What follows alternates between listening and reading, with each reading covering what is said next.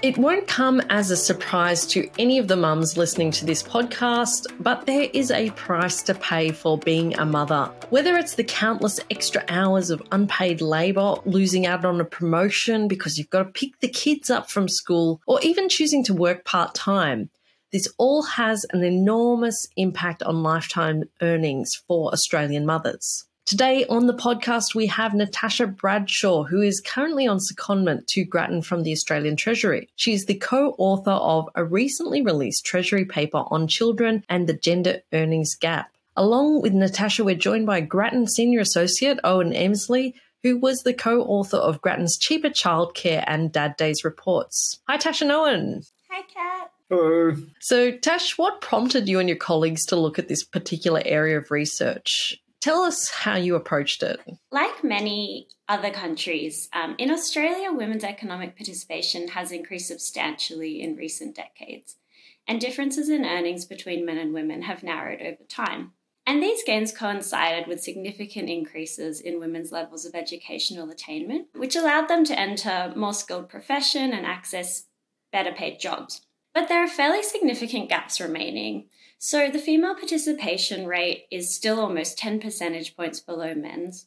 Women are much more likely to work part time, and those who work full time still earn about 14% less than men. And we know that women also continue to take on the bulk of domestic unpaid work. And we know from international evidence that much of these remaining gender differences can be attributed to the impacts of having children. And so, what we wanted to know is what does this look like in Australia? How big are these impacts? And why does it always fall on women? And the more we understand about this, the more equipped we are to design relevant policy. And so, what we do in the paper is to estimate how much having children directly impacts the earnings of men and women, and to look for evidence of why these negative earnings shocks seem to only really occur for women. I think it's something we're really passionate at Grattan about, um, and we'll talk about some of those policy recommendations in a minute. But in your paper, you talk about this motherhood penalty. And apart from sounding like a great name for a novel, what actually is it? Kat, I wish I could tell you it was fictional, but unfortunately, it's it's very real. So the term motherhood penalty, um, or it's also sometimes called a child penalty in the international literature, it refers to the amount on average that women's earnings fall behind men's because they become parents. So, before having kids, um, you do have a bit of a level difference in earnings between men and women, but they tend to grow at pretty similar rates. And what we show in the paper is that on average, when women enter parenthood, their earnings fall by more than half in the first five years after birth. And this doesn't suddenly bounce back when their kids start school. In fact, we then use another data set to show that even 10 years after the birth of their first child, women's earnings are down more than 40% compared to their pre birth income. Now, this is mostly driven by a reduction in women's labour supply, so both by dropping out of the labour force or by reducing their hours worked. And there's also a small impact on their hourly pay rates, which likely reflects kind of foregone opportunities for promotion. In comparison, when we look at fathers' earnings after they have children, there is no impact. On average, having children has no effect on what fathers earn, um, and yet we have these large impacts for women. And so it's this difference between mothers and fathers' change in earnings that we refer to as the motherhood penalty. Thanks so much for that, Tash. I mean, what causes this motherhood penalty? So it's really important to understand what causes it because it might be the case that families are just making choices that work best for them or fit in with their preferences. And in that case, calling it a penalty is a bit misleading. But it's also a really hard question to answer. So let me talk you through a few of the potential explanations that we think about in the paper. So the first one is that people have a limited amount of hours in the day. And so when you're making decisions about how you allocate parents' time between working and caring, it might make sense to think about your financial incentives. In about two thirds of households um, before they have children, the male partner out earns the female partner if you're a heterosexual couple. And so what we thought is maybe people are just making this choice that the lower earner is the one who stays home and looks after the kids. And what we found actually was quite surprising.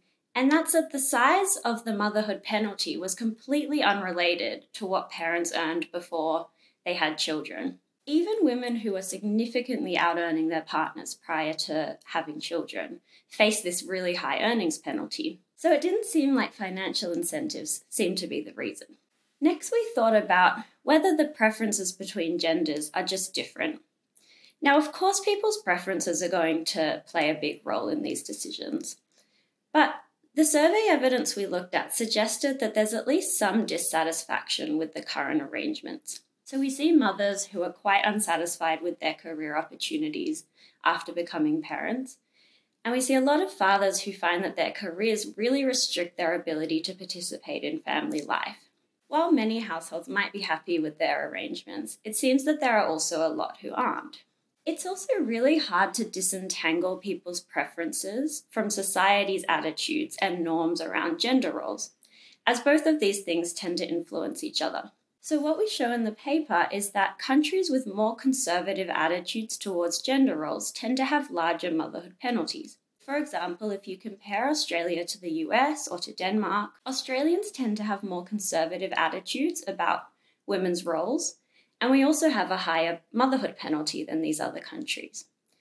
And so these norms and attitudes really seem to matter. And finally, we show some suggestive evidence that the ability to work flexibly does matter so, women in really inflexible jobs are much more likely to drop out of the workforce after they have children, probably because these jobs are really hard to balance with having children.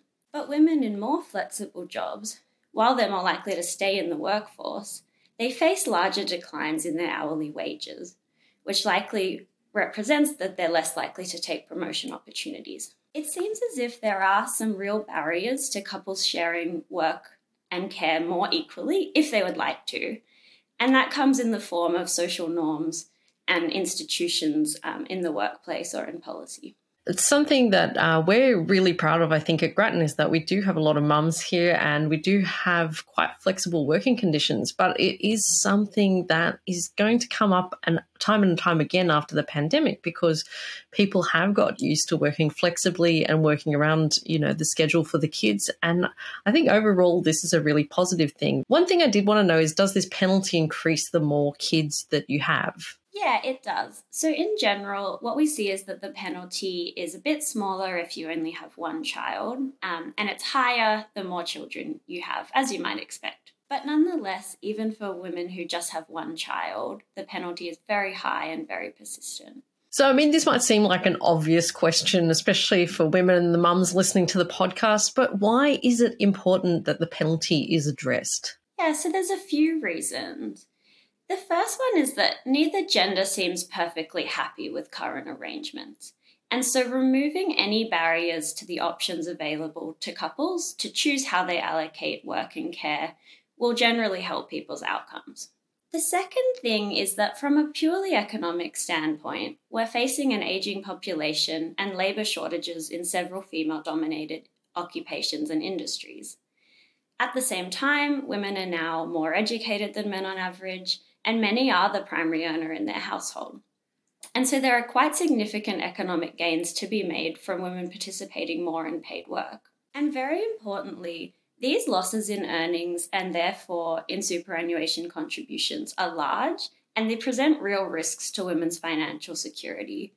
And that's especially the case where there are instances of separation or when there are issues with financial abuse or coercive control in the relationship.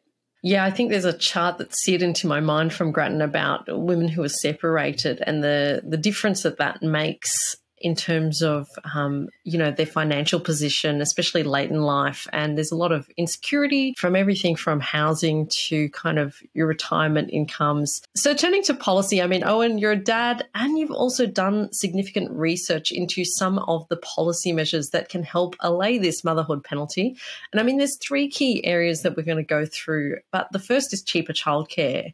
And it's very significant as the federal government recently invested $4.7 billion into cheaper childcare at the federal budget. And there's also been recent investments into childcare by the New South Wales and Victorian state governments. And I mean, you were part of the team which wrote our report called Cheaper Childcare in 2020. The question is, why are these investments important? The short answer is they're important because they open up choices for women to stay more attached to paid work. Our report showed that childcare availability and childcare cost are major barriers to women often doing as much paid work as they'd like to. A lot of women are the, the second earner in the household, and in that role, they face big financial disincentives to working, especially increasing their hours of work to work four or five days a week. We found after tax, loss of benefits, paying for childcare, many women were working for as little as $2 an hour or even paying for the privilege of working in some cases, which doesn't sound all that appealing. So, so that's why it's not surprising that Australia has one of the highest rates of part time work for women in the world. So it is great that governments have been making changes to improve this situation. So the former coalition federal government made changes to increase the subsidy, uh, the childcare subsidy for families with two or more kids in care. The current Labor government has a bill before Parliament that goes further to increase subsidies, helping a uh, wider range of families and doing more to drive down those financial disincentives. And um, as you mentioned, state governments in, uh, in, in New South Wales and Victoria are targeting availability with universal preschool and targeting childcare supply. So, the, you know, some really some really good things that are happening. That's that's going to improve that situation. The second policy area that could help is gender equal parental leave, which you researched in your report, Dad Days. You're also a dad what difference does getting fathers involved in the early years make to women's economic participation? Well, it makes a big difference because when fathers are more involved in parenting during the first year of their child's lives, they become more confident with parenting, more involved, more capable. This frees up mothers um, to, if, if they choose to, to more easily be able to re-enter the workforce. Basically, if they have a, a capable and keen uh, partner in parenting to um, to be able to pick up some of the slack. So studies um, in various countries have shown that that's the case. Uh, one in particular in, in, in Quebec, they brought in a scheme that had five weeks of parental leave set aside for fathers. Years later, um, mothers who'd um, you know, had children um, around the time of that scheme were doing an extra hour of paid work per day, and the fathers were doing about 40 minutes less paid work per day. So there was a there was a net gain um, and a you know a, a significant sort of sw- switch between um, the, the genders as far as who was doing what. So that would have you know that would have had a quite an impact on that that motherhood penalty. But the great thing with more gender equal parental leave is that um, you know that's not all it does. It's not just the economic impact. These kind of schemes that set aside a portion of leave for each parent that um, so they, you know, so as to allow parents the choice and to encourage that choice to take a more equal share. They've been shown to be good for dads, good for mums, and good for kids as well. Taking um, dad leave is associated with fathers having better reporting better job satisfaction and life satisfaction. Can also lead to an improvement in family relationships and less parenting stress.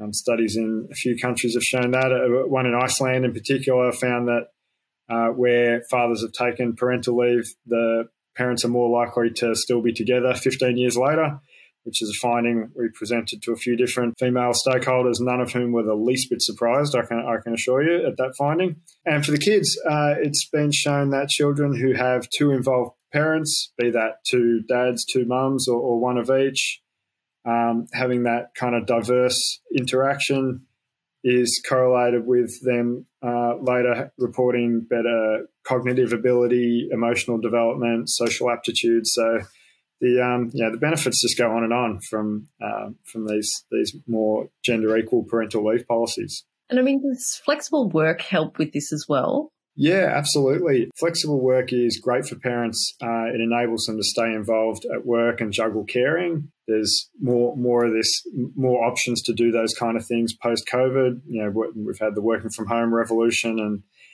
part time and flexible hours don't seem so um, such a big ask as they used to. Um, but there is one sort of concern with this that if it ends up being only mothers that are using these kind of arrangements, we run the risk of creating a bit of a, a two tier workforce where um, people who are present in the office and visible and having those having conversations with important people and um, whose work is being seen are on sort of on the on the on the promotion track and um, and and w- women are sort of on the on what gets called the mummy track of with lower chances of promotion and sort of being seen as a maybe less of a contributor. So what that's, that's why I get really excited about, about a policy like gender equal parental leave that can really get in on the ground floor and help to change those social norms. So years down the track, it's um, more likely that uh, it'll be fathers as well as mothers who are who are saying, you know what, I'd, I'd, like to put my hand up for these kind of flexible working arrangements and picking up the kids after school or, or you know working from home or whatever other sort of arrangement there is. And you know it's it's not a it's not a gender gender divide as much then and you know everyone can um, can take advantage of these opportunities. As a dad i mean have you taken advantage of this kind of thing to participate in your daughter's lives? Yeah absolutely. Um, i've i've worked four days a week for a um, a long time now to get involved more with the caring, and I've been able, been fortunate to be able to um, structure my week so as to knock off early certain days to for school pickups. I've even, um, you know, Grattan's been good enough to allow me to work four days sort of spread across five. And those kind of things have been really good. As the, my daughters are a bit older, I've gone back to working full time. But what enables that, what makes that work is being able to work from home some of the days. So I can still pop out for a bit to do the school pickup and then log back on at home. Um, so a lot of those things are, you, know, have been have been great for me, and I think I'd encourage as many people who can can do those kind of things to to look into those options. Yeah, I'm sure there's some dads listening who would be really interested to hear from your experiences there. Turning back to the bigger picture, I suppose, what would you like to see next done by governments? So we mentioned before governments are doing things on childcare. The federal government also has announced in the budget that they're going to expand parental leave to 26 weeks. So the biggest thing is kind of to make sure these these policies are done right and so that they they work to get the outcomes we want. So on on childcare, a big part is making sure the the, the childcare industry can expand to meet additional demand, addressing staff shortages, tackling the problem of chronically low pay in the childcare sector, and also ensuring that the higher subsidy actually hits the pockets of parents rather than being um, siphoned off into higher profits for childcare providers. So the government